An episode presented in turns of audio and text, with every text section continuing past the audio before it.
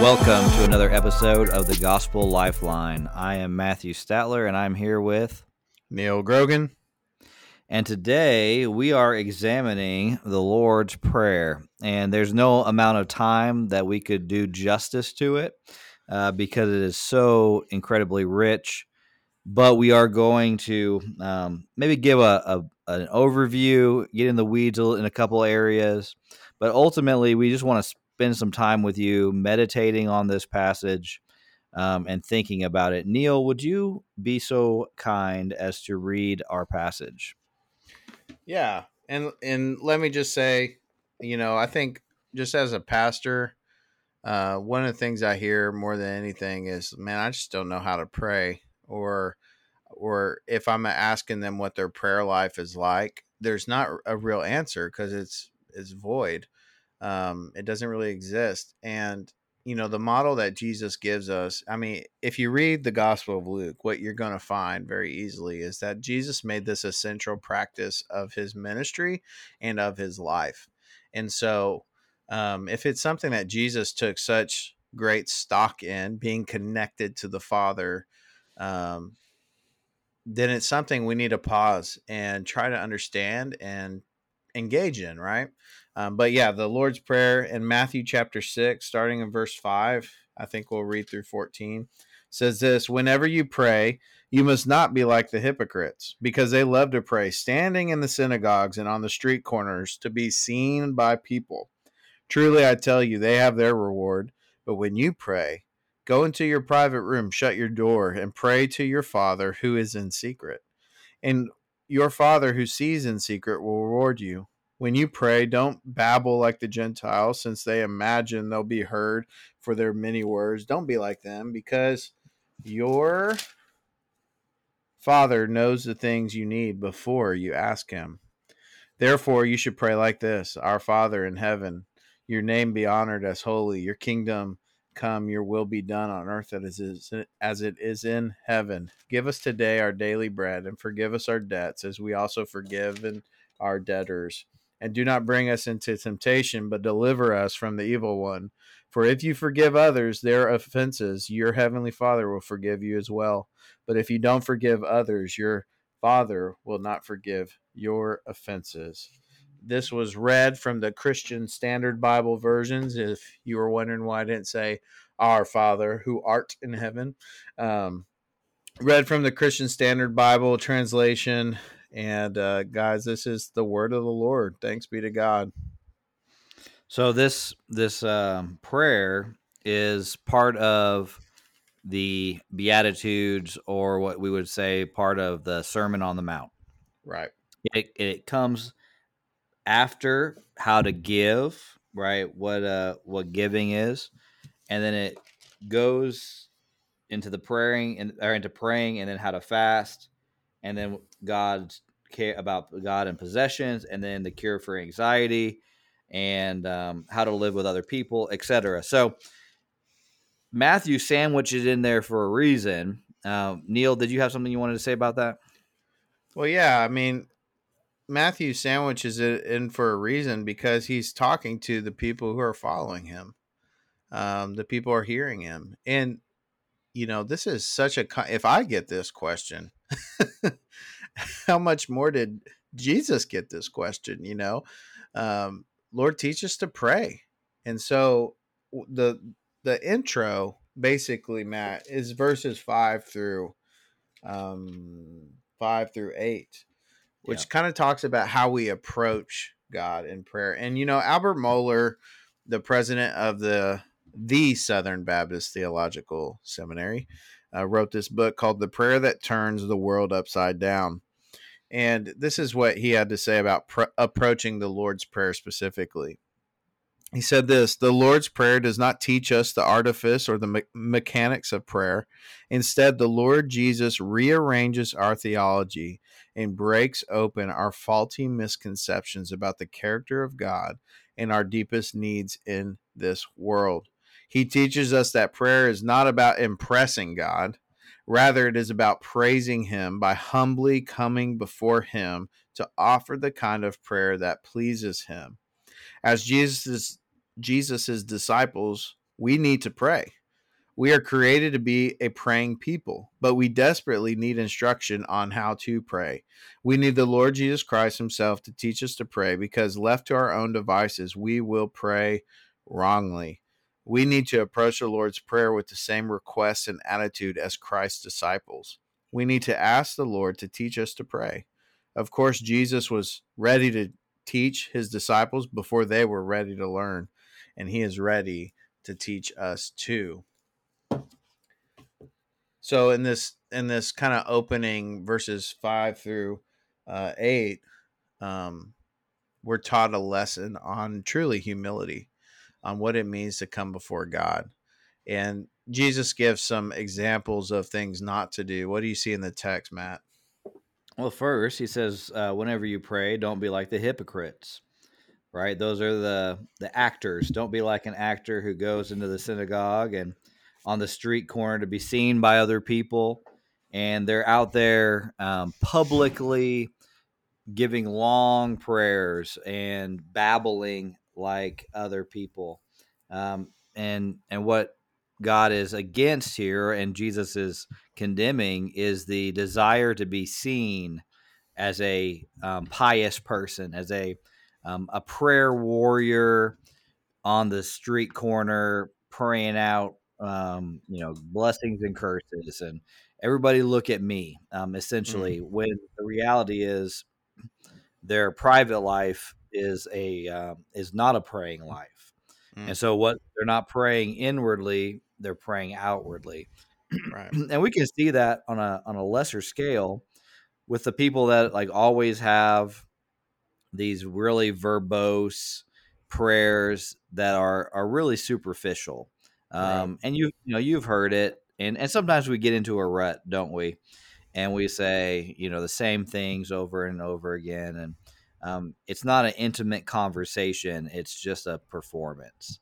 Mm. And so that's what it looks like Christ is condemning is is those who are trying to put on a performance with their prayers as if they are praying to people, not to God. Matt, does this remind you at all from, of Isaiah one? Oh yeah, absolutely. Um, yeah, why don't, very, you, why don't you let that cool.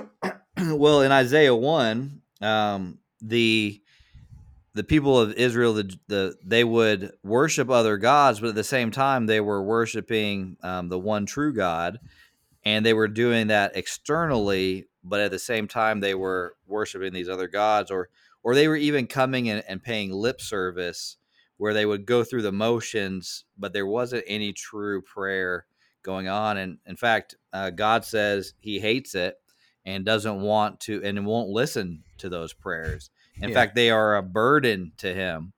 And right. one of my favorite lines in that is, um, "I hate iniquity with a festival." Right, and it's always like a, a party, but you're celebrating your hypocrisy. And so, right. if you're going to go and and be a hypocrite in your praying where you're just saying words but not actually truly um, praying to the to the Lord. You're actually not moved by um, your desire to have a conversation with Him. Then don't even bother because God's not interested in a performance. Absolutely. So that kind of and then Jesus kind of concludes with like, "Don't be like those people. don't, That's right. Don't don't do that. Have have a heart that sets humbly before the Lord. Or you know, in First Peter, it says to um to oh gosh, what is the first word? Something under the mighty hand. Humble, humble yourself humble under the yourself. mighty hand of God. That would make sense why my brain went there. That's humble right. yourself before the mighty hand of God, casting all your cares upon Him. And so there's this there's this necessity of humility, and uh, some of the identifiers of pride Jesus lays out before us babbling, um, standing in the street with your hands up, you know, all that kind of stuff.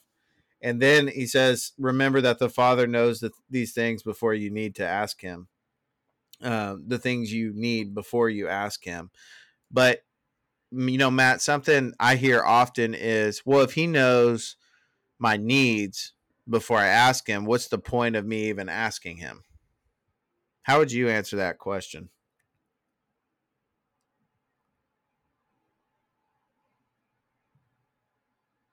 Sorry, we got disconnected there.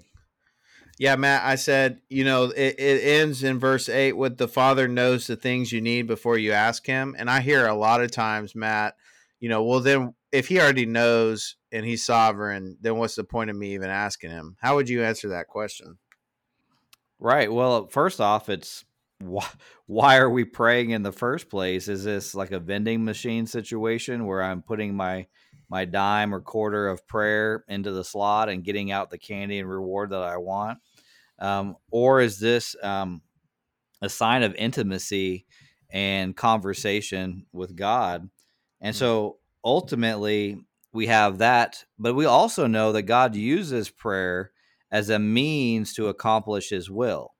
And so a lot of times our praying is what accomplishes what God has willed. It's kind of like the the idea of there's second um, second hand results or God uses people to accomplish his task. Like God doesn't need you or me to preach the word. It says the rocks will cry out in praise, right? right? But he uses us as vessels for his his glory, his accomplishment. And so the same thing with prayer. Um, it's it's it's not only telling him our concerns, but it's allowing him um, to reveal to us that maybe our concerns shouldn't be our concerns. Um, it's allowing us to to place our trust in him, and it, and it is in many ways kind of like our kids. You know, how many how many times do you have kids that come to you and they're hungry? They're so hungry, and they want to have dinner well, you're going to give them dinner anyway. It's Like dinner's already been planned. Like you're not going to let your children starve.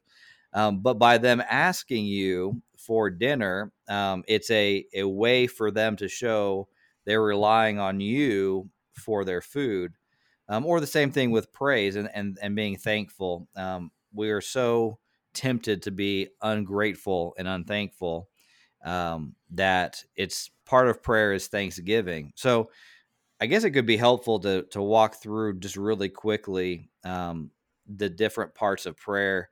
So one easy acronym that I use a lot um, is not really my primary one anymore, but it's ACTS: adoration, confession, thanksgiving, and supplication. And so adoration is you are um, praising God for who He is and what He's done. You're adoring God for His stuff, just as if you would write um, a uh, a love letter to your spouse in many ways. You say, "Oh, you're so beautiful," or "Wonderful wife of mine." I don't know how you would say it. I don't do a lot of adoration, so I probably will get fired. But uh, adoration for the Lord is um, recognizing the good things He's done, and, and we see that in, in the Lord's prayer: "Our Father in heaven, your name be honored as holy." We're recognizing who He is. And then we have confession, uh, and that's where we fail to measure up. So if God is holy and we are not, um, that's the first thing. Lord, you know, I I failed today and this and that. And then you have Thanksgiving, where you thank the Lord, and then supplication, where you make your requests. And that's just an easy way to to break down your prayers so that it's not centered around only asking or only um, desiring. So I know that's a long way to answer your your question, Neal. Um, but yeah. yeah. we do pray, even though He knows all things. Um, we do that as a expression of our dependence on Him. We ask because it's a means of His accomplishment. Um, we see that in James, where he talks about calling the elders to pray over someone who's sick. It's not because the elders have magical powers that can heal people. It's because um, that level of dependence on on God is represented in our praying. Yeah, maybe maybe a just a really dumbed down way to say that is, man, prayer is deeply personal, um, yeah. and that's why Jesus starts with our Father, our Father who is in heaven. Um, who is your Father? that's who you're praying to, you know, and and let's be serious here. We know the Father through the Son, and Jesus, there's an exclusivity to this relationship we are to have with the Father, and we have it through Christ the Son, and um, and that there's some confidence in that, right? We can know we are adopted children of God because of what Christ has done in our faith, which has been exercised upon Him who is the object, And so because of that, we can pray with confidence. We can we can come, we can draw near like Hebrews 4 says with boldness, with with confidence um, to our Father. And then as Matt said, we we we uh, adore him. What has he done? We should honor who he is because um, in his communicable or shared attributes, it should uh, affect us. We are to relate to him and relate to others based out of that realization of who God is. And so, of course, we're not perfectly holy, right? But we are to be holy as he is holy. So when we ascribe something like, Our Father who art in heaven, your name be honored as holy. Um, God, you are alone perfectly holy, but we are also called to walk in holiness because of this personal relationship we have with you, which, you know, like Matt said, drives us towards confession. Um, in this way, um, we're to desire that His will would be done. What is His will? His will for us is to to be holy as He is holy.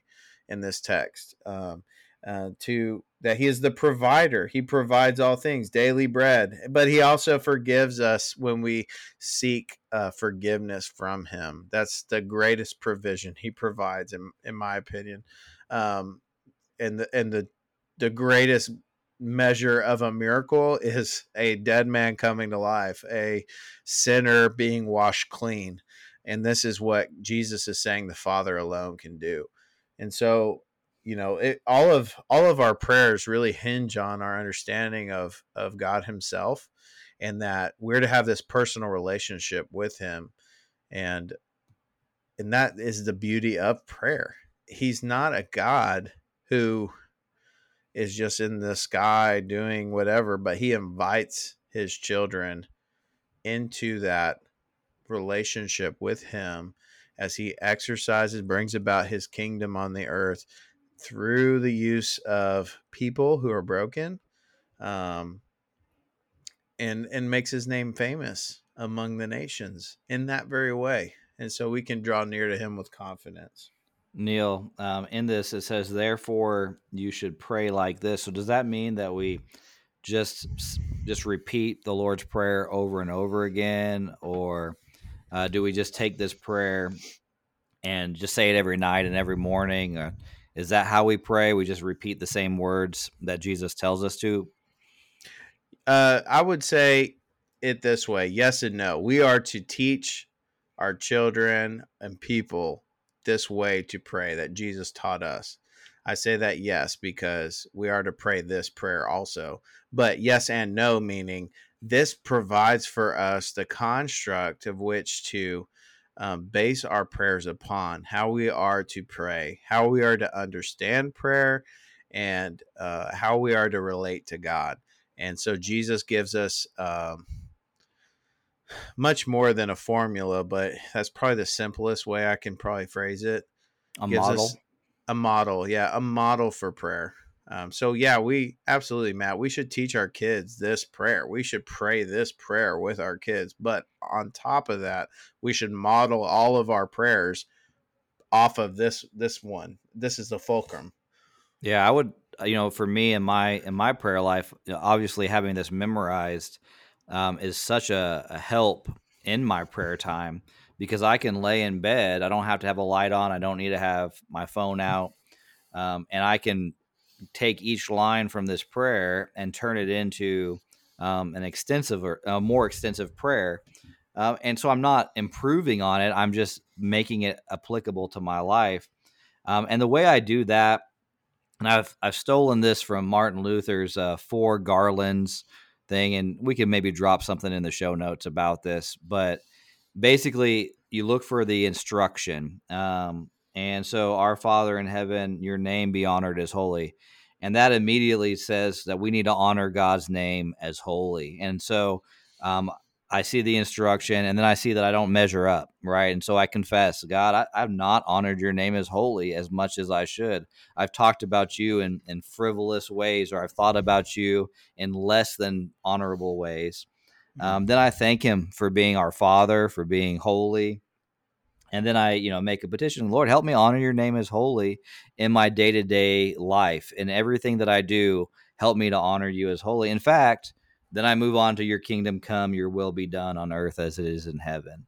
Um, you know, and and that we could walk through the same full four Garland thing, the ITCP um, instruction that we are to um, hasten the kingdom coming. That it's our, you know, we long for it. We should seek it. Um, we should be uh, men who work and women who work for the kingdom and for God's will to be done on this earth. Uh, we give thanks that God's kingdom is coming and is partially here, if if you want to use that language, and that um, His will is done in heaven and needs to be done here on earth. And then we, of course, will petition, Lord, uh, help me to do Your will here in my job. Um, help me to be a, a, a representative of the kingdom, an ambassador of the kingdom uh, to my daycare or to my business or to my coworkers at the police department. Yeah, and and at the end of that, in verse thirteen, he talks about not bringing us into temptation, but delivering us from the evil one. Um, this is really a reminder of a couple things. One, you're in the midst of a, and even though the Bible doesn't say it this way explicitly, it's implicit. We're in the midst of a spiritual war. Um, that is a reality of which we live in. And based on our relationship with the Father through the Son, sealed by the Holy Spirit, we can know there that the doom is coming for Satan, right? The evil one we will be delivered from. But sometimes in our lives, in our sinful condition, uh, we feel like there is no deliverance for us, right? Um, yeah. And so, you know, Jesus is saying, man, we you are to cry out to the Father for deliverance from Satan, from the entanglements and snarements of of the evil one, um, to be free, not free of temptation, but not to fall into it, not to be ensnared by it. And so, I think that that brings the question, you know, Matt. Um, when we pray for God to deliver us, does this mean so? Like, if I'm a uh, uh, uh, an addict of, we'll say a, a, a, a, a lustful addict, right? A sexual addict.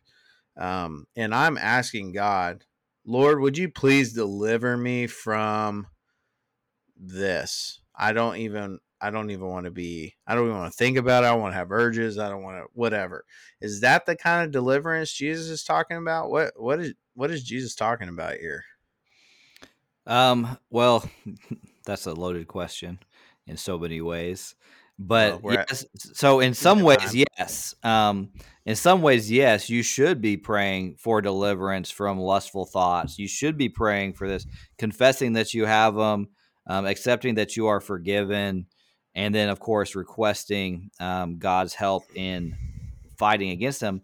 But we also know that God provides a way of escape. Um, so uh, you know the, the, scripture tells us that when you are tempted, um, look for a way of escape as First well. Corinthians so, ten thirteen. That's right. And so we need to keep in mind that we are praying for deliverance. We are praying for help. And in many ways, God provides that escape by us choosing not to follow through. So, um, you know, a simple example, I use this all the time, is when I was um, a drunk, I had a tendency to be tempted every time I passed a gas station or dropped in on a gas station because there's alcohol there. I can grab whatever I want. Um, and so it got to the point where if I was driving by one, I would look for excuses to drop in and pick up some alcohol. And what I had to do is I had to confess the thought um, of the desire. And I, and I would say, God, you know, I'm tempted once again. Let me out of here. And instead of stopping on the brake and turning in, I stepped on the gas and drove past, right? And we have to remember that um, we are seeking deliverance and God provides a way of escape. And our desire is to resist the evil one um, so that he will flee from us, as Peter tells us. But ultimately, um, it's it's the combination thing of doing our doing what we can as well as God working in us. And so, yes, you are praying for deliverance from evil and from temptation.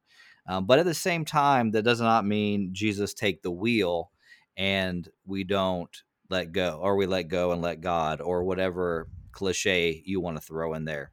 Um, so yeah, so so be aware of that that this this request to deliver us from the evil one um, is absolutely God and His um, authority to do so. Yeah. But we also are called to um, will and to work according to His purpose. So right. Um, it, it, it's hard to to unpack all that in in one um, one little uh, bit. I think you did a great job. You know, we we're asking for deliverance in two ways. Lord, would you free me from the bounds of this sin? And two, Lord, would you help me to see more clearly the way out? Deliver me a way out when I am in the throes of the temptation. Right. Well, um, yeah, you know, uh, uh, just thinking about that, Neal, it's like you're typing in a pornographic website on your cell phone and then praying, God, deliver me from this temptation throw that phone away, man. Like get it away from you. Oh yeah. Yeah, yeah. Go get yourself a flip phone. It's all right. They're cool. That's 2021 right. flip phone styles. You know, but that's the whole point. Do whatever you can. Wage war against your flesh.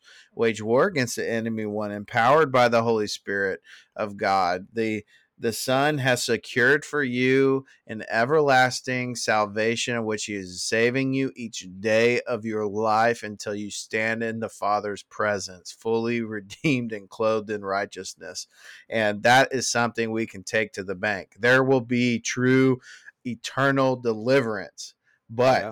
In the meantime, we fight, right? We have to wage war. And we're asking God for for to deliver us what he promises us, which is in First Corinthians 10 13. I think Paul's um, thinking about this actually here in Matthew 6, this way of escape, this way of yeah. deliverance. And kind of to to turn the corner now, Jesus ends with an excerpt on forgiveness. And uh, I think a lot of people sometimes say it like, well, so you're saying if I don't forgive someone else, then then I can't be forgiven by God? Is that what Christ is saying? And um, I think I think the the answer probably again is a yes and a no, right? Evidence of one who has been forgiven of much is someone who forgives others of much and walks that forgiveness out. Ephesians 4 uh, 32 says, Be kind to one another, forgive one or be kind to one another, tenderhearted, forgiving one another, just as God in Christ forgave you. So, Matt, you have any thoughts on that whole excerpt there? Yeah, I think um, you know, obviously, unpacking forgiveness is important, and knowing the uh, the different levels and all that of uh, of an attitude of forgiveness versus transacted forgiveness, and these right. are things we need to know. But I think ultimately, you hit the nail on the head you don't truly understand what you have been forgiven if you are not willing to forgive others what they've done to you.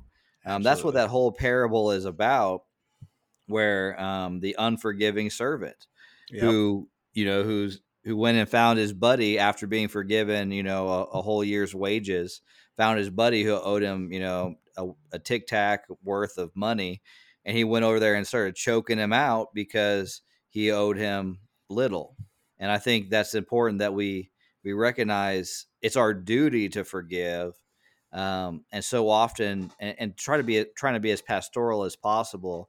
Maybe you don't truly understand the heinousness of your sin against God and what He's done to forgive you if someone harms you and you're not willing to forgive them. Mm. Um, and that's something, if you're really struggling with forgiveness, uh, Neal and I would be happy to talk to you about it. Send us a message or an email um, comment on social media. Uh, we'd love to, to talk with you. Um, and that's kind of what we do a lot on a daily basis is is work with people through this this concept of forgiveness. Uh, as well you know as we also seek to forgive others when they harm us and so um, yeah to- neal this has been such a great passage um, full of, yeah. of richness and it's something that i think you should probably spend some time this week meditating on. Um, maybe if you haven't memorized the Lord's Prayer, begin a process of memorizing it. Um, and then start praying through the various lines of it, um, using it as a model for your your daily prayers as you see uh, what God does in your life with this passage as you grow closer to Him um, and have a fuller understanding of Him. Neal, did you have any last um, words? Yeah, and if you'd like to know or have some resources, just a fuller kind of exposition of of this text, uh, J.I. Packer's written a really helpful book called "Praying the Lord's Prayer," which is uh, it's personally my favorite. But uh, also Albert Mohler's book, "The Prayer That Turns the World Upside Down," is an incredible book. Um, and they're both you know small in stature easily digestible and kind of help you establish and think through these things more deeply but you know i just the last thing i just want to say to close this down matt is this this this is an action that jesus took daily he sought the father's will and he moved forward based out of that will um, the relationships we have, the relationship we have with God is secured through the Son. So you do not know Jesus. Um, I would I would maybe pose the question: Who are you praying to? Yeah. Um, because we cannot know the Father except through the Son. Jesus is exclusive for salvation for this relationship. And second, it is this: um, Why would you neglect speaking with your father. Um, there is there is no better practice um, than ingesting or breathing in God's word and breathing out prayer. It is the life by which the Christian lives. And so I'd encourage you guys to consider and review your prayer life, read the Lord's Prayer, think through it, and let it drive you towards a more fulfilling um, um, practice um, a spiritual discipline uh, of this spiritual discipline. But until next, guys, we thank you for listening again to the Gospel Lifeline podcast. Until next time, Matt and Neal, we out.